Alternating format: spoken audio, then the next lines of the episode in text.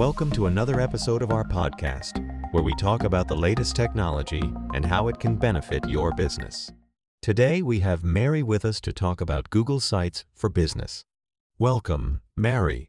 Thank you for having me, Jake. So, Mary, can you tell us what Google Sites for Business is? Google Sites for Business is a free website builder that allows businesses to create and share websites and web pages. It is a cloud based platform that can be accessed from any device with an internet connection. That sounds interesting. Can you tell us more about how it can benefit businesses? Sure, Jake. Google Sites for Business provides businesses with a user friendly interface that allows them to create and edit web pages quickly and easily.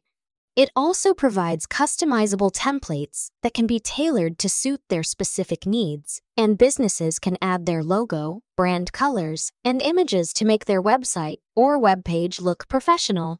That's great. Can you also tell us how it integrates with other Google products? Yes, Jake. Google Sites for Business integrates seamlessly with other Google products such as Google Drive, Google Calendar, and Google Maps. This allows businesses to easily share information and collaborate with team members. And what about security? How secure is Google Sites for Business? Google Sites for Business provides businesses with a secure platform for hosting their website or web page.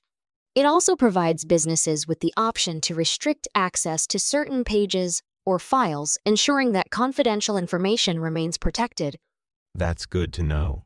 And lastly, can you tell us how Google Sites for Business is optimized for mobile devices?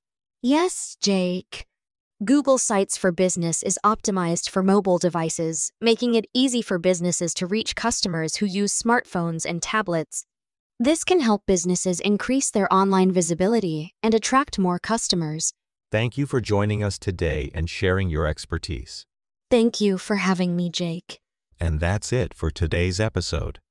If you have any questions or suggestions for future episodes, feel free to reach out to us.